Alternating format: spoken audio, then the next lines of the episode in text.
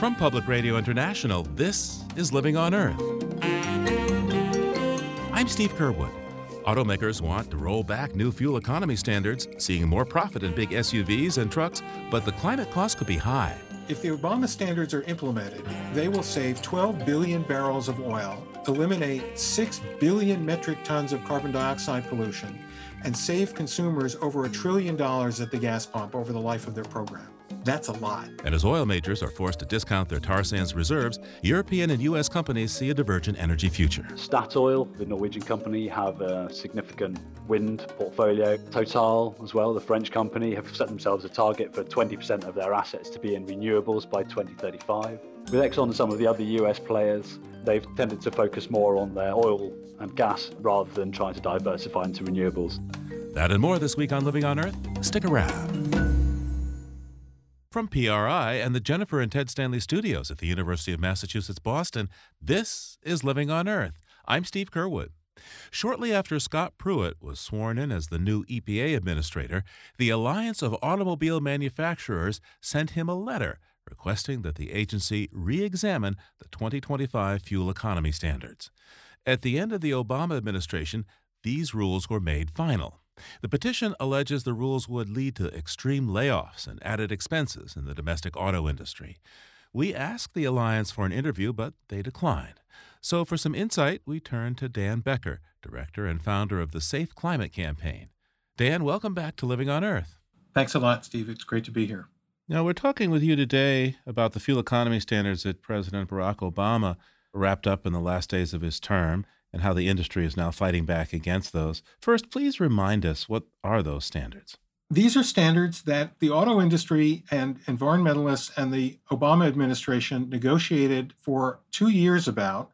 We all agreed that these were reasonable standards at the time. The auto companies signed letters of commitment saying that they wouldn't challenge the standards except during a midterm review. And what they require is that the average vehicle in 2025 get over 50 miles to the gallon. These are achieved by putting better technology on vehicles. It's auto mechanics, not rocket science. Better engines, better transmissions, better aerodynamics, improved tires.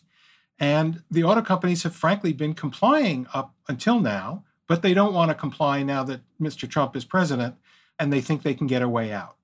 So they've petitioned the Trump administration to join them in trying to roll back these standards they're being somewhat duplicitous in that they don't say how much they want them rolled back. They just say that they want the procedure undone that finalized the standards, and then they'll go from there. And we should note that we contacted the Alliance of Automobile Manufacturers to ask them to come on the program, and they declined. They said the letter simply speaks for itself that they had put out. But the letter, as you say, offers no details. The auto companies depend upon selling vehicles to the public, and they know that a lot of the people who buy their vehicles care about their planet, care about the environment, care about their children's health. So they don't want to say that they're trying to run these standards off the road. They just want to do it quietly.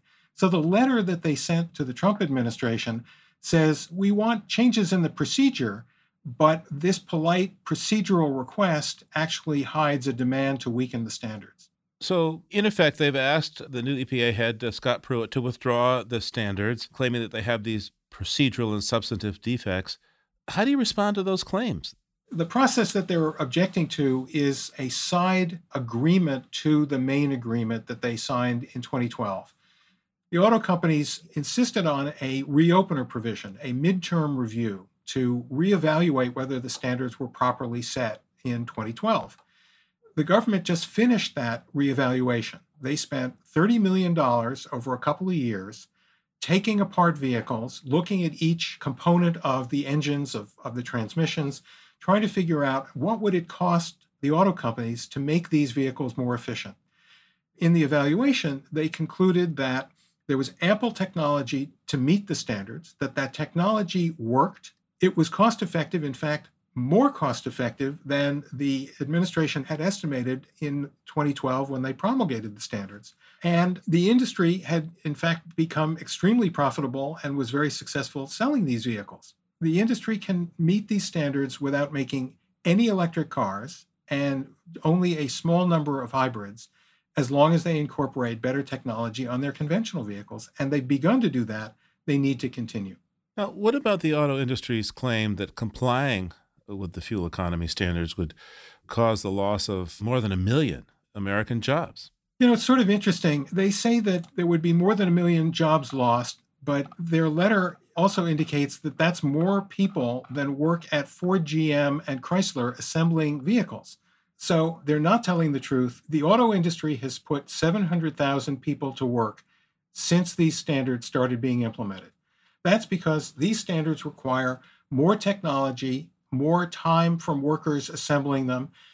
But the cost of that is incorporated into the vehicle. The consumer buys it, and they save money in turn because they're paying less for gas. And the savings at the gas pump more than make up for the better technology that they're buying. Tell me, how much carbon dioxide would the fuel economy standards potentially keep out of the atmosphere? And how important would these be to the U.S. commitment on the Paris Agreement? If the Obama standards are implemented, they will save 12 billion barrels of oil, eliminate 6 billion metric tons of carbon dioxide pollution, and save consumers over a trillion dollars at the gas pump over the life of their program. That's a lot. That's the biggest single step any nation has ever taken on cutting global warming pollution. The Trump administration has already expressed hostility to the Clean Power Plan, the power plant rules that President Obama had developed. That was roughly half of what it would take to meet the Paris goals. The car standards would be a little less than another half. And so, together, that would devastate the Paris Agreement. But more importantly, it would mean 6 billion tons more carbon dioxide pollution in the atmosphere than without these rules. That's just the car rules. Now, where does California fit in here? It's had tighter emission standards than the rest of the country, but to what extent will it still be allowed to lead? That's a very important question. When the Clean Air Act was first passed around 1970, California said, look, we've got much worse air pollution than other parts of the country, and we already have tighter rules in California than you're considering putting on the books for the country. It doesn't make sense for us to go backward. And so they were given a special provision that says they can have tougher air pollution emissions rules than the rest of the country as long as EPA signs off on it. And they said if auto companies, as part of this negotiation, agree to follow the federal rule set in 2012, the 50 plus mile per gallon standards, we will deem that to be compliance with California's tougher law. And there are about a dozen states that follow the California rules. Altogether, it's about 40% of the car buying public and they will be able to enforce the California rules as well. The EPA has to agree for California to have its own rules. What if the Trump administration and its new EPA administrator, Mr. Pruitt, says, no, no, no, no, California, you don't have that deal anymore? Well, it's pretty clear that California's waiver, the permission from EPA, is a one time deal. Once it's been granted, it cannot be revoked.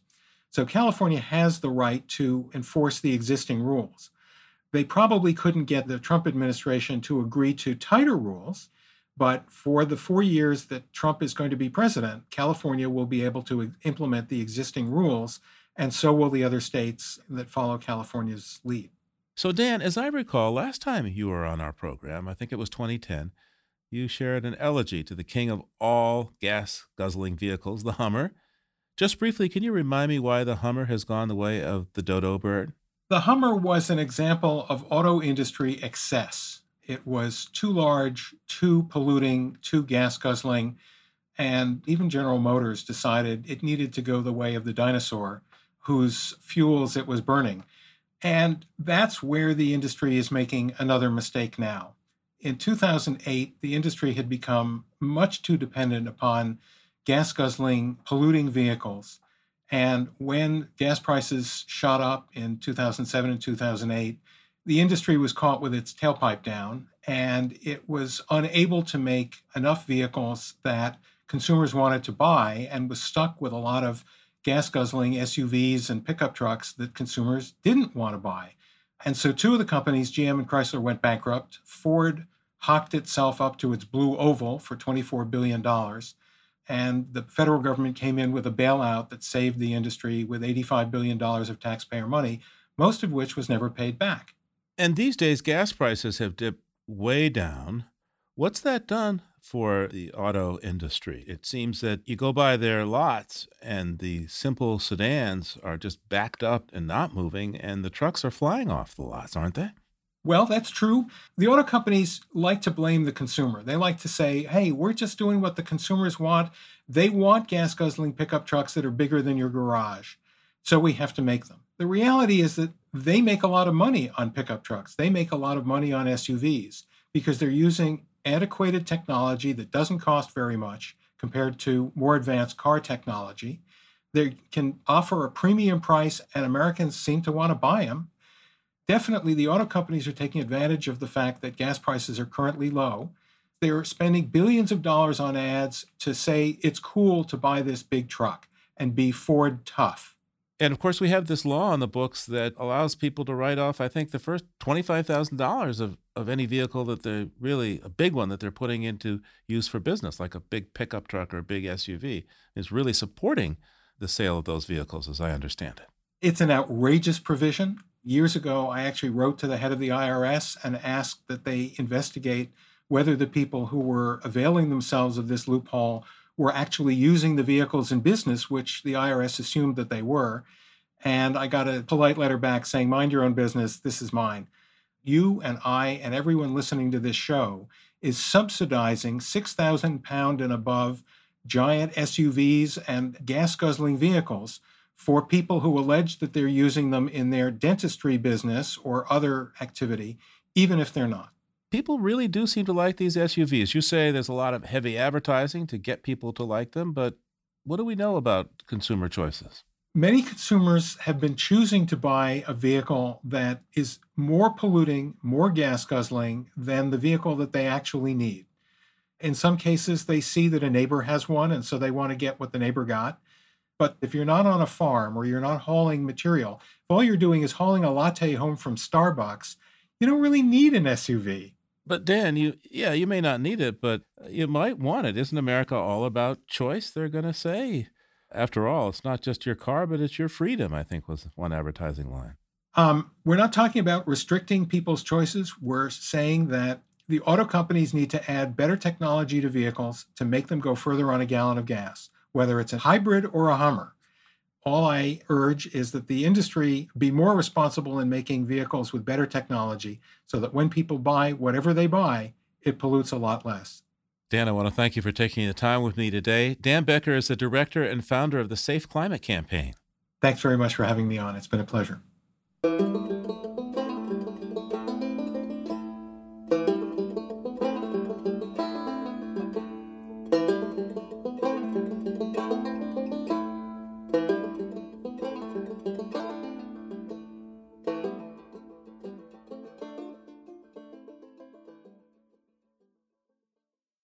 Like what you hear on Living on Earth, please join us with a gift of $5 or more.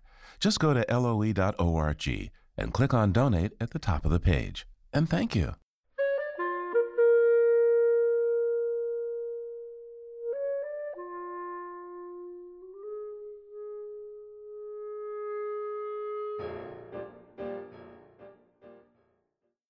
In the largest reserve rollback in the company's history, ExxonMobil has knocked 3.5 billion barrels of tar sands oil in Canada off its books. If that oil were taken out of the ground at today's prices, it would be worth close to $200 billion. Exxon's total reserve of bankable oil is now just 20 billion barrels, the lowest in two decades. To help us navigate these numbers, we called up Andrew Grant, lead analyst with the Carbon Tracker Initiative in London. So the uh, reduction of reserves is driven essentially by the oil price. When I say reserves, I mean the volume of oil that an oil company has a high confidence in producing and is economic to produce at today's technology. So how do you know if something's economic to produce? You compare it to the oil price. There's a standard test for that, which is to compare it to the previous year's average oil price. Last year, the average oil price dropped below the level that the oil sands project could be economically produced at. So as a result, Exxon have had to take those barrels off their books. Now that doesn't necessarily mean that they don't produce and don't intend to produce those barrels. They still do, but they can't classify them as proved reserves at the moment. How much of a big deal is it that uh, Exxon was required to tell investors? So it depends on your perspective. Now, Exxon management view the current low oil price as temporary. So, in their view, there's no impact at all on the underlying project. Investors, on the other hand, who are trying to get us a window into how Exxon's business, how it works, what its cost structure is, might be you know, a little bit more concerned that there are such large volumes of reserves are contained in such high cost projects. And last year, oil sands was about 20% of Exxon's reserves. What other companies have written off or, or pulled their investments from the tar sands projects recently? Well, a, a, number of projects. Just recently, ConocoPhillips, for example, debooked about a billion barrels of oil sands production. Shell have cancelled their Pierre River project. They stopped the, their Carmon Creek oil sands project while it was being built, which cost them $2 billion. Statoil, the Norwegian oil company, have ex- largely exited oil sands, and Total are reducing their oil sands exposure as well.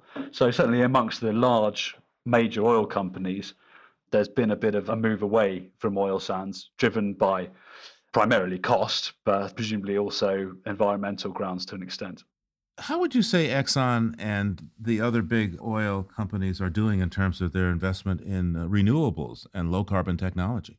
Well, this is an area where there seems to be a bit of divergence appearing between the different oil companies, particularly, I guess you'd say, between the European oil majors and those in the US. So, for example, in the in Europe, Statoil, the Norwegian company, have a significant wind portfolio, and they've got a target to increase that in the future. Total, as well, the French company, have set themselves a target for 20% of their assets to be in renewables by 2035.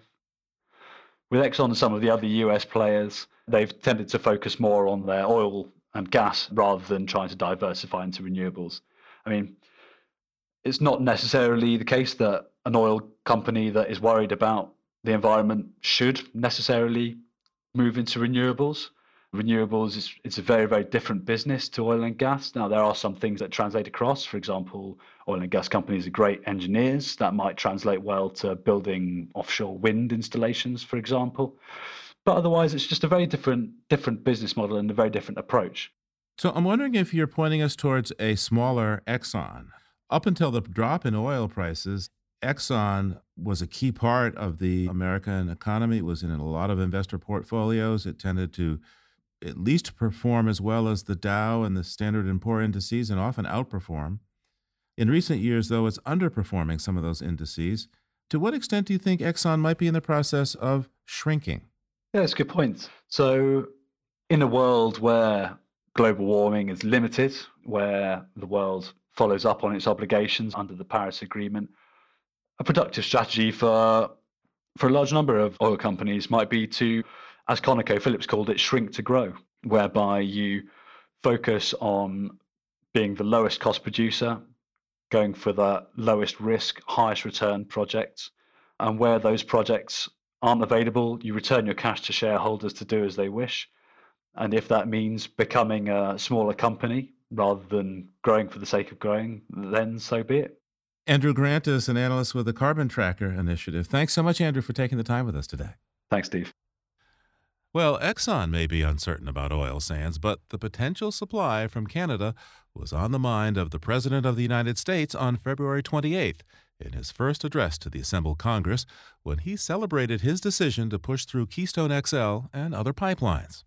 Peter Dykstra of Environmental Health News, at ehn.org and dailyclimate.org, was glued to the speech and joins us now from Conyers, Georgia. And Peter, we didn't hear much about protecting the environment. Uh, what struck you? Hi, Steve. If you take all the annual presidential speeches in the last 50 years, I want to point out something unique about Mr. Trump's. Presidents historically use the speech to either drop some environmental platitudes or set goals and make promises that never happen. For instance? Well, in 1993, Bill Clinton acknowledged the many failings of the Superfund program, promising to clean up the bureaucracy and maybe even clean up a few toxic sites. Both Presidents Bush promised clean coal, which is still either on the drawing board or in the poorhouse, given the multi billions in failed investments. And the younger Bush stunned us all in 2006 by looking America in the eye and admitting that we're addicted to oil. He laid out an ambitious series of fixes, which moved slowly under Obama and could stop in their tracks under Trump. So you're saying President Trump's ambitions on the environment won't get anywhere? Uh, no, actually, uh, like it or not, Donald Trump's environment related promises stand the best chance of any president of being fulfilled. A compliant Congress and a zealous cabinet stand ready to assist. All right, so let's get to the specifics from Mr. Trump's speech. Well, as you say, he mentioned completing the Dakota Access and Keystone XL pipelines. Check. Trump also renewed his vow to withdraw from the Trans Pacific Partnership, a view shared by many environmentalists, although for very different motives. He can't kill the treaty, but U.S. withdrawal can paralyze it or allow China to fill the void with its own trade treaty. And what about that other global agreement, the Paris Climate Agreement? Well, that didn't come up, nor did any mention of climate change. He made passing mention of NAFTA, that other trade agreement also opposed by many environmentalists, and he acknowledged that clean air and clean water are good things. But hasn't he been on a spree of executive orders to cut back air and water protections? I'm thinking of the Waters of the United States rule. Well, yeah, but let's think of that creatively. The president also repeated his campaign promise to drain the swamp. Clean Water Act enforcement, including the Waters of the United States rule, make it hard to literally drain a swamp, but once you slash the budgets and workforce of the EPA and other agencies and obliterate environmental protection regulations, just name the swamp you want drained and it's done. I have to admit, I hadn't thought of it that way. Well, good for you. All right, let's move on. Uh, what else do you have? Well, Sid Miller is the Texas State Agriculture Commissioner, and a colorful one at that, given to social media outbursts about how a huge, secret jihadist training camp looms outside of Houston. It's thousands of soldiers poised to end America as we know it. Uh, okay. Uh, I mean, one would think the guy in charge of so much of Texas's open space could find such a camp if it really existed. Yeah, but there's something else Mr. Miller wants to do to end America as we know it for a couple of million four legged residents. There are up to 2.5 million feral hogs in Texas, some over 400 pounds, and they're making a mess of crop and pasture land, rooting up huge holes for horses or cattle to break a leg in. While in the state Senate, Miller drafted a bill to hunt feral hogs by helicopter. It passed. Others have looked into contraceptives for hogs, but that proved a little tricky. Uh, those kind of sound like wacky solutions to me. Yeah, the kind that Wile E. Coyote would deploy to catch the Roadrunner. And this one even has a Roadrunnerish name the Kaput Feral Hog Lure. No doubt manufactured by the Acme Company. How does this work? Well, the Kaput Feral Hog Lure is regular old food that pigs like, laced with warfarin, a blood thinner that's sold on TV for humans, but with a big enough dose, it's said to be lethal to hogs. Anybody objecting to this? Well, hog hunters in Texas aren't thrilled since the warfarin turns the hog fat blue. I guess we'll all get to see if Commissioner Miller is more of a genius than Wile E. Coyote. Hey, Peter, it's time to rummage through our history vault. What did you bring this week? Well, if there are two things Americans really love, how about the limelight and organizational train wrecks like the one at the end of last week's Oscar ceremonies? Since just about everybody knows about the train wreck with the Best Picture award, let's talk about limelight and how it became a cliche for showbiz glory. Okay. Well, it's said that on March 5th, 1830, an engineer named Thomas Drummond exhibited his lighting invention to a crowd of bigwigs at the Tower of London. It was called the incandescent calcium oxide lamp. It worked by focusing an intense flame on a piece of quicklime, causing a bright glow. Drummond's invention hit the big time in theaters, where his limelight torches were considered less of a fire risk than open flame torches. They also became all the rage for coastal lighthouses and were in widespread use till the turn of the century. And I guess by the start of the 20th century, electric and gas light were taking over, both available and safer than anything with an open flame, right? Correct. There are some sources that say Drummond had a working version of this light as early as 1816, and other historians say he wasn't the first limelighter at all. Some texts say the credit should go to a British nobleman with the exquisitely Dickensian name of Sir Goldsworthy Gurney. And the exquisitely named Peter Dykstra is with Environmental Health News. That's ehn.org and dailyclimate.org. We'll talk to you again real soon, Peter. Okay, Steve, thanks a lot. Talk to you soon. And there's more on these stories at our website, loe.org.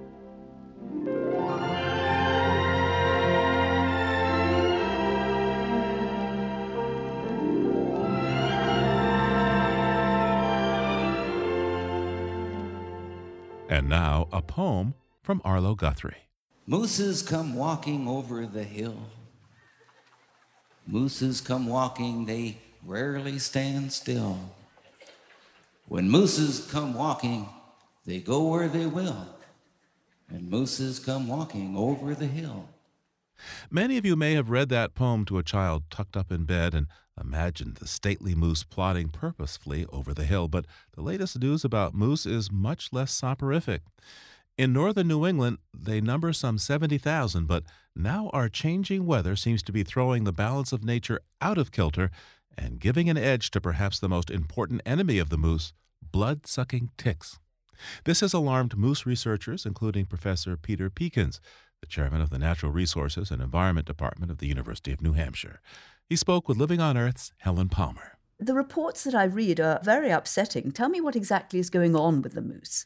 For the last three years, the state of New Hampshire, through the University of New Hampshire and the state of Maine, have been following well over 100 moose per year that are captured in January. And we follow the mortality rate. We measure the mortality rate of these animals and the productivity of these animals.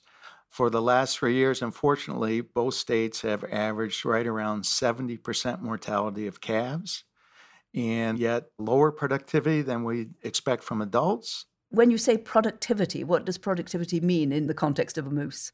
Productivity refers to the number of calves produced per cow and then the survival of those calves over time. And this has been 99% associated with extreme heavy loads of the winter tick, a parasite of moose. The tick load these calves are carrying uh, eventually results in their death. And this death occurs in late March through mid April probably 85% of the deaths occur at that time. And that's directly associated with the adult female tick taking her blood meal, which can be two to four milliliters of blood per tick. So, how many ticks would there typically be on a moose? I mean, what are we talking about? Right. So, the range has been 35,000 to 95,000 ticks per hide. And in general, if you're over 30,000 ticks, you're going to have a problem. So these animals simply die from acute anemia and massive weight loss because they simply can't replace this blood loss volume that quickly. Well, typically, the host and the parasite are in pretty good equilibrium. What exactly is it that's changed the equilibrium here? You need two fundamental occurrences to have this massive mortality. One is you need a very high moose density, and two, you need cooperative weather. So, over time, as our weather patterns have changed, it's not surprising that we would have these events, but to have three in a row is really unprecedented in our knowledge of this host parasite system. So, what can you do about it? I mean, can you treat the moose to get rid of the ticks?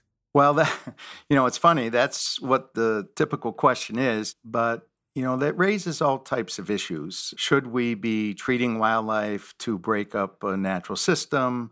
In New Hampshire, we have a saying, keep the wild in wildlife. And the other way to think about this is perhaps you just bring down the density of moose. What about treating the landscape with insecticide? Would that work? In theory, it would, but the other thing to remember is you're talking about a very large geographic area. You're also talking about an animal that has a very large home range. And in general, the public is not too supportive of large spraying operations, be they herbicides, insecticides, or whatever. I'm not an advocate of it. Could you do it? Yeah, nothing's impossible, but is that the right choice? I don't think many people with strong environmental values would favor that type of interjection of human management. So basically, what is the answer if you can't really treat the moose and you can't really spray insecticides to kill the ticks? How is this problem going to be solved? You can hope the weather changes. Some people, I think, have strong beliefs that, you know, climate change is not real. And so the argument for that would be that by having as many animals left on the landscape, that that larger population would be there to respond when winter starts occurring around the first week in November again. You know, what's interesting to think about is there's a growing proportion of the human population that doesn't think winter begins in November anymore in New England. And so the change is very real. And so you're really left at either accepting this or the only proactive approach would be to institute higher harvest to bring down the density of moose because if that could effectively break this relationship you would reduce mortality of calves, and you would increase the relative health and condition of the adult moose. So you're talking about hunting moose or maybe just actually a wildlife cull? I would be referring to harvest, not a cull. And that can be done in a reasonably conservative manner if in state or agency decided to go that route. I personally think that there would be a bit of a social outcry about that because it's a very counterintuitive approach to what is clearly a slow decline in a population. I would think that most people would prefer the idea of a selective harvest or reduction of the population to seeing these poor calves effectively wasting away. It's an image that doesn't leave your mind, and you are left with this feeling that what a waste. The other part of this that goes on is that the adults are also not in optimal condition. We know our productivity levels are lower. We know that yearling moose that 10 years ago, about 30% of yearling females were breeding. We have almost no yearling females breeding. It's my hypothesis that this is the physiological penalty they pay for a high tick load. They don't pay with their life, but they pay with their productivity. And this is all contributing to this decline in the population. Peter Pekins is a professor of wildlife ecology at the University of New Hampshire in Durham. He spoke with Living on Earth's Helen Palmer.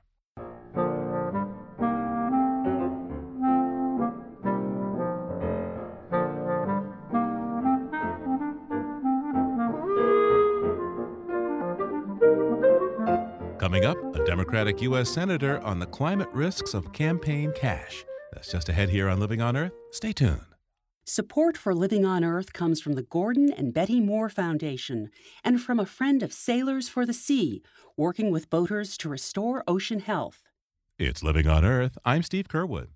When the U.S. Supreme Court ruled in favor of the Citizens United claim that limits on corporate campaign contributions inhibit free speech, Critics said the already heavy influence of money in politics was now freed to crush our democracy. Those critics include Senator Sheldon Whitehouse, Democrat of Rhode Island. In his new book, Captured The Corporate Infiltration of American Democracy, the senator explores how big business has deflected and redirected important public programs, especially those attempting to protect the climate. Senator Whitehouse, welcome to Living on Earth. Thank you. Wonderful to be with you. Appreciate you having me on. Tell me, um, first, what is the corporate agenda and whose views specifically does it reflect? Well, my description of it is that it is an infrastructure that can be deployed on behalf of participating industries to offset or delay regulation and to impede legislation wherever a company's products end up creating any kind of public health risks or otherwise. What kind of risks build up? What are you talking about here? One really, really obvious risk is simply the extent of carbon dioxide in the atmosphere and the climbing acidification of the seas. You can perhaps deny or try to explain the early stages of that, but at some point it becomes so physically obvious in the real, tangible world that there's no denying it any longer. In your new book, Captured, you write that there's often a pattern to the strategies that fossil fuel companies take to challenge climate policy. I think you describe it as a one, two, three step deny the science, question the motives, and exaggerate the costs. Yeah. When have you witnessed this process, and why is it so effective in your view? Well, it's happened over and over again, and it's been at the heart of the climate change battle. Its general purpose is to create doubt in the public mind that proceeding to deal with the hazard would be a good thing. So the first thing you do is you deny the science or you put alternate science next to it to manufacture doubt. Then it helps to go after the other side as if it had a special interest, as if it had a conflict of interest. And that way, the industry is able to offset the fact that it is a special interest that has the conflict of interest. And then you can put a general kind of note of caution over the whole thing by suggesting to people that if you fix this, it's actually going to cost a bucket of money and it's going to cost jobs and it's going to be really, really bad for everybody. So until the science is settled, let's not rush into things. We talk a lot today about fake news. In your book, you mentioned fake research, in which fossil fuel companies pay consultants to write purportedly scholarly articles supporting their interests.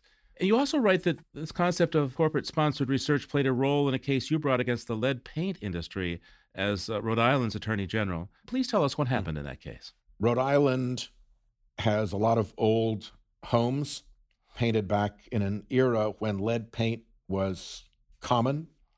And the result was that the number one public health threat to Rhode Island children was lead toxicity from lead paint ingestion.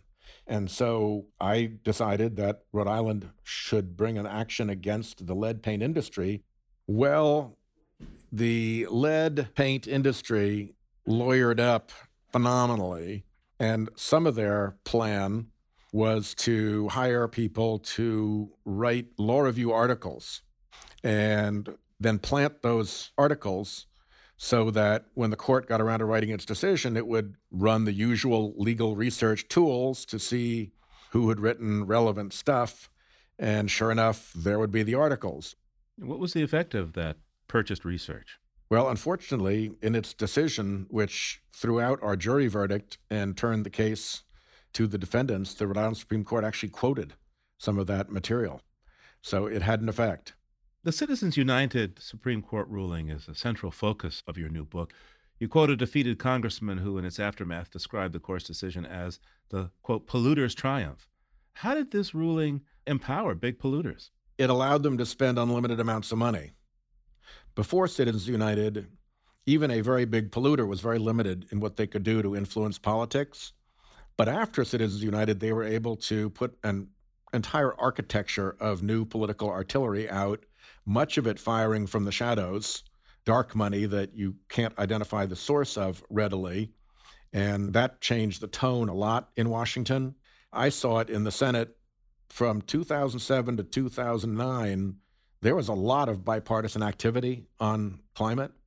2010 comes Citizens United, and from that month forward, there was never another Republican sponsored significant bill on carbon emissions. Now, you write that talking to Republican senators these days about climate change is a bit like talking to prisoners about escape. What do you mean by that, and what option do you think those Republican senators have these days? Well, the point that I try to push back on is the notion that climate change is inherently a partisan issue. It's old fashioned, smelly, special interest, special pleading, just like legislatures have known since the dawn of time. But what they have done, the fossil fuel industry, with this new Citizens United artillery, is to focus on crushing any Republican who might have the temerity to start working on climate change. So it has become politically impossible for Republicans to do that. But that doesn't mean that they don't want to and that they wouldn't be interested in it if they could find a safe path.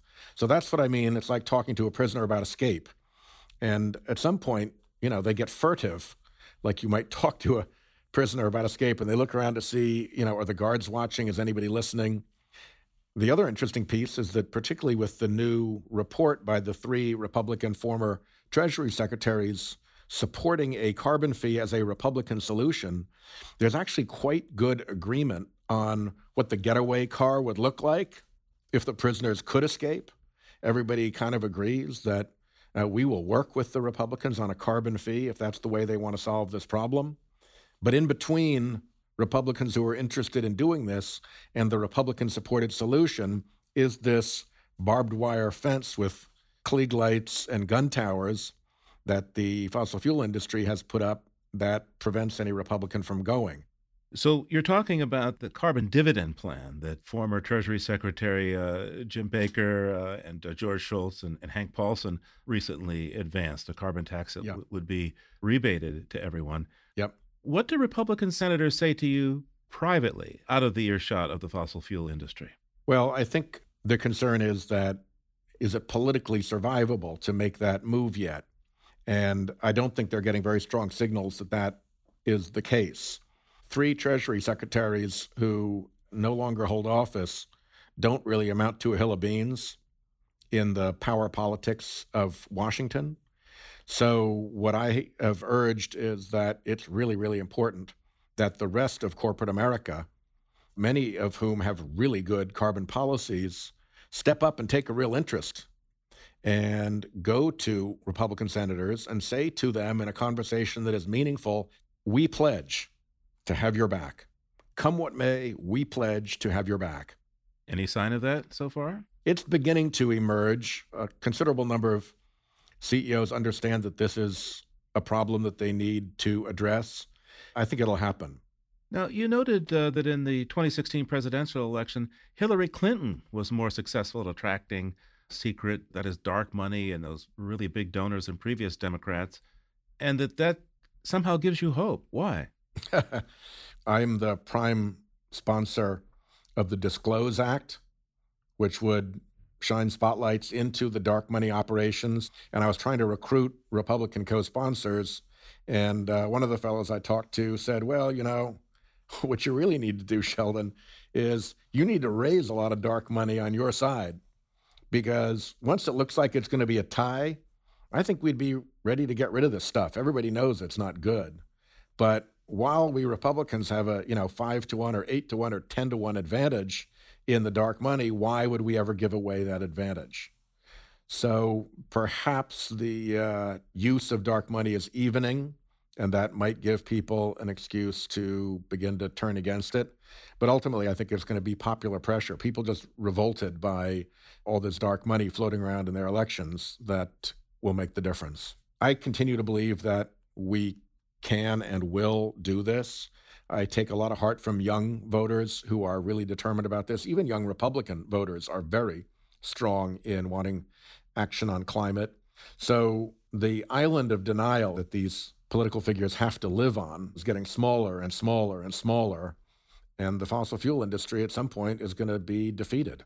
You note that unlike most Republican presidential candidates in 2016, our new president hasn't always aligned with the fossil fuel interests on climate change.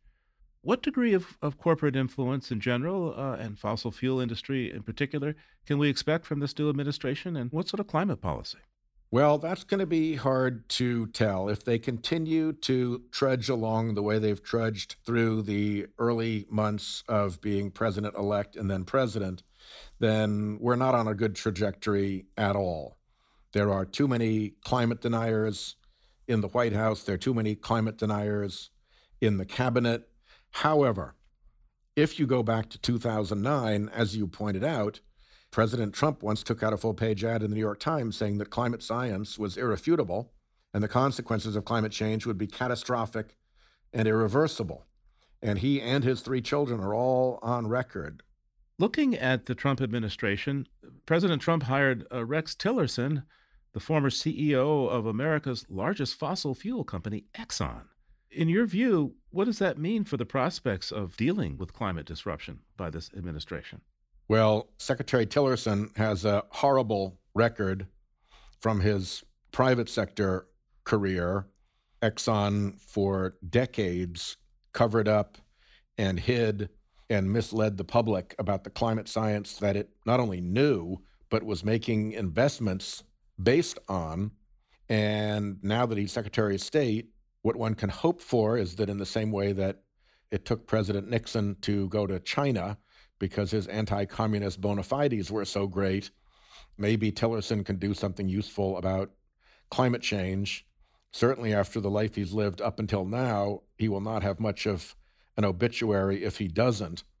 But the danger is that he will continue true to proven form over many, many, many, many years and serve the interests of the fossil fuel industry and continue to postpone any solution. Well, as you know, Senator Exxon is now on the record favoring a carbon tax, but I think they also like the notion of indemnity for the fossil fuel companies if there is such a tax.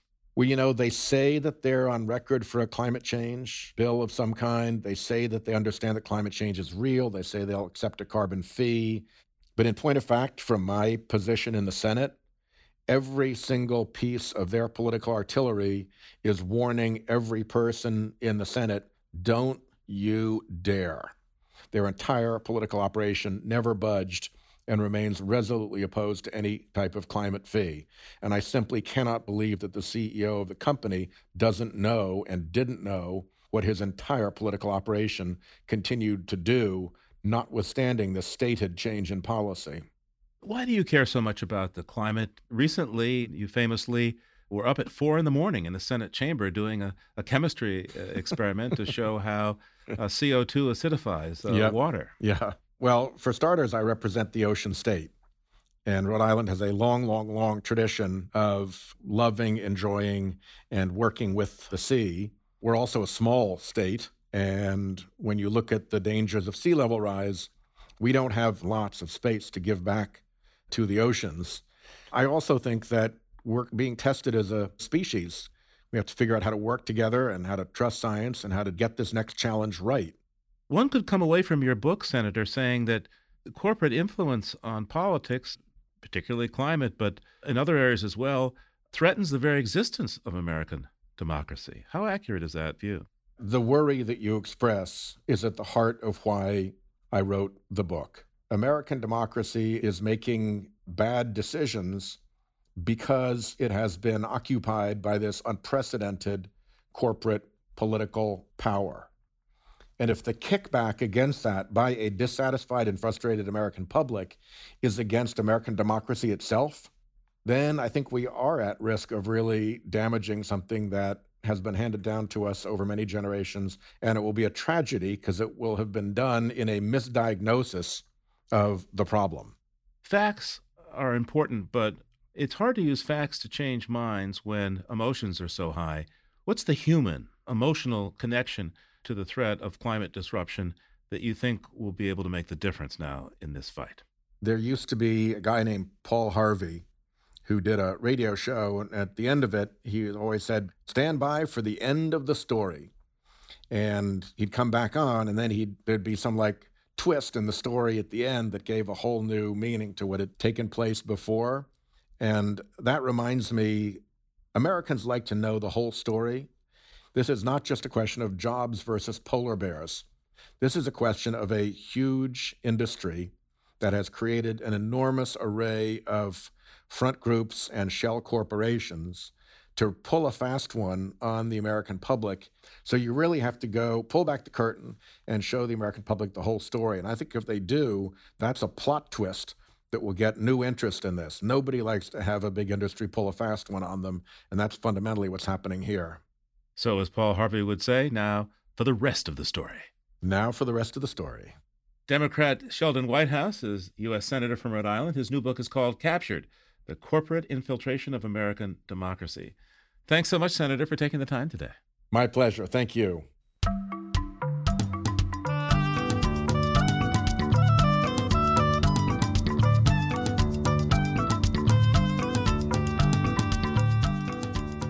One of the most beloved harbingers of spring is the robin.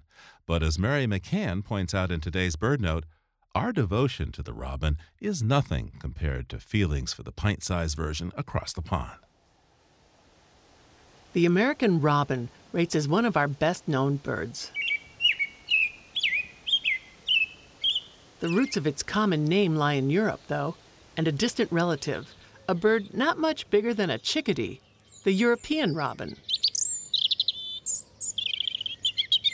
Like the American robin, the European robin is a bird of yards and gardens and has a red orange breast, so it's often called robin redbreast or just robin. And it's something of a cultural touchstone in the UK.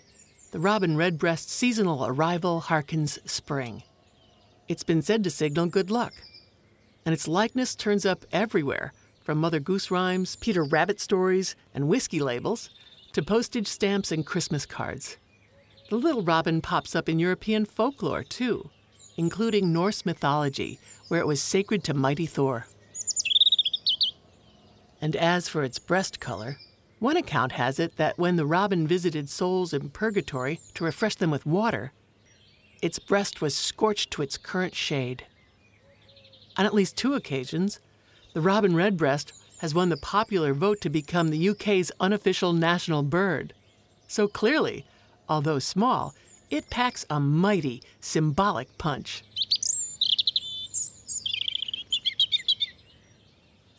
I'm Mary McCann. And if you've never seen robin redbreast, or even if you have, flutter over to our website, loe.org, for some photos.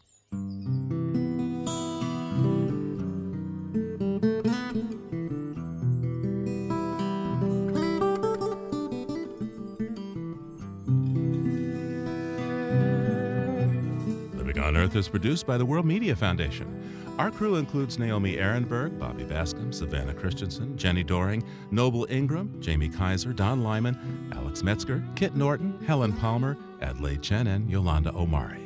Tom Tiger engineered our show with help from John Gesso and Jake Rigo. Allison Lirish Dean composed our themes.